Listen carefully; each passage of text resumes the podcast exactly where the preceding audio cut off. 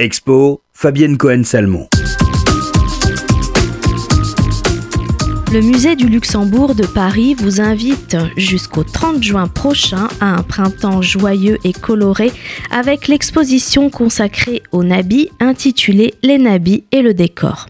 À la fin du 19e siècle, un vent de modernité souffle sur l'art et les arts décoratifs.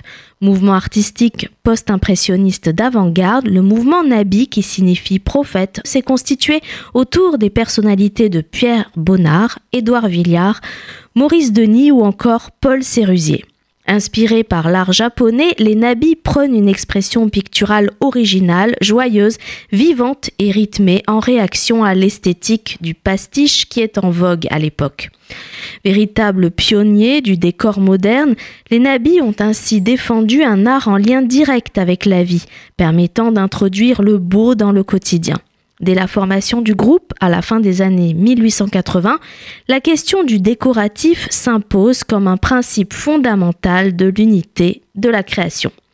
L'art décoratif des nabis ne répond à aucune doctrine esthétique préexistante, mais exprime la fantaisie imaginative des artistes et l'audace de leur recherche formelle.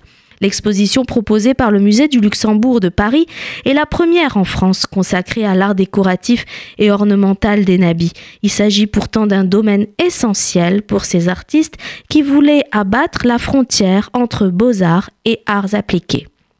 Le parcours montre une sélection représentative de leurs œuvres, qui se distinguent par des formes simplifiées, des lignes souples, des motifs sans modeler.